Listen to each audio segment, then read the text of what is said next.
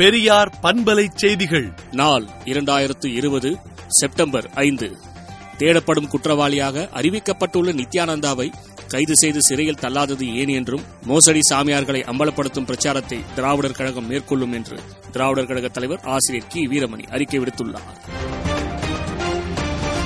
உலகளவில் கொரோனா வைரஸால் பாதிக்கப்பட்டவர்களின் எண்ணிக்கை இரண்டு கோடியே அறுபத்தி ஏழு லட்சத்து எண்பத்து மூன்றாயிரத்து ஐநூற்று பதிமூன்றாகவும் இறந்தவர்களின் எண்ணிக்கை எட்டு லட்சத்து எழுபத்தெட்டாயிரத்து முன்னூற்று முப்பத்து நான்காகவும் இந்தியாவில் பாதிக்கப்பட்டவர்களின் எண்ணிக்கை நாற்பது லட்சத்து இருபத்தி மூன்றாயிரத்து நூற்று எழுபத்தொன்பதாகவும் இறந்தவர்களின் எண்ணிக்கை அறுபத்தொன்பதாயிரத்து ஐநூற்று அறுபத்தொன்றாகவும் தமிழ்நாடை பொறுத்தவரையில் பாதிக்கப்பட்டவர்களின் எண்ணிக்கை நான்கு லட்சத்து ஐம்பத்தோராயிரத்து எண்ணூற்று இருபத்தி ஏழாகவும் இறந்தவர்களின் எண்ணிக்கை ஏழாயிரத்து அறுநூற்று எண்பத்தி ஏழாகவும் உயர்ந்துள்ளது.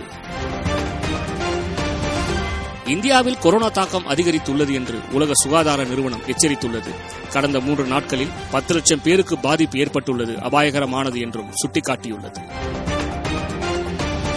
எல்லையில் அத்துமீறுவது சீனாதான் என்று இந்திய பாதுகாப்புத்துறை அமைச்சர் ராஜ்நாத் சிங் கூறியுள்ளார். கொரோனா கண்டெய்ன்மெண்ட் பகுதிகளில் வசிக்கும் மக்களுக்கு ஆன்டிஜென் விரைவு சோதனை அவசியம் என்று மருத்துவர்கள் குழு கருத்து தெரிவித்துள்ளது.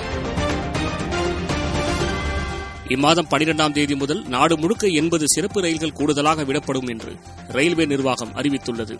அவற்றுக்கான முன்பதிவு பத்தாம் தேதி தொடங்கும் எனவும் அறிவித்துள்ளது.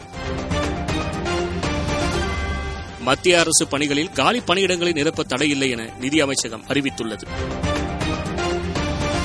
முகக்கவசம் அணியாதோருக்கு விதித்துள்ள அபராத தொகையை ஏழை மக்கள் எப்படி செலுத்த முடியும் என்று கேள்வி எழுந்துள்ளது.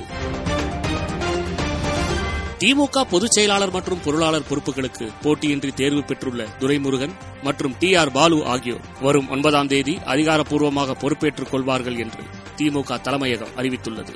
மேலும் விரிவான செய்திகளுக்கு விடுதலை நாளேட்டை விடுதலை டாட் இன் இணையதளத்தில் படியுங்கள். பெரியார் பண்பலை செய்திகளை நாள்தோறும் உங்கள் செல்பேசியிலேயே கேட்பதற்கு எட்டு ஒன்று இரண்டு நான்கு ஒன்று ஐந்து இரண்டு இரண்டு இரண்டு இரண்டு என்ற எண்ணுக்கு பெரியார் எஃப் நியூஸ் என்று வாட்ஸ்அப் மூலம் செய்தி அனுப்புங்கள்.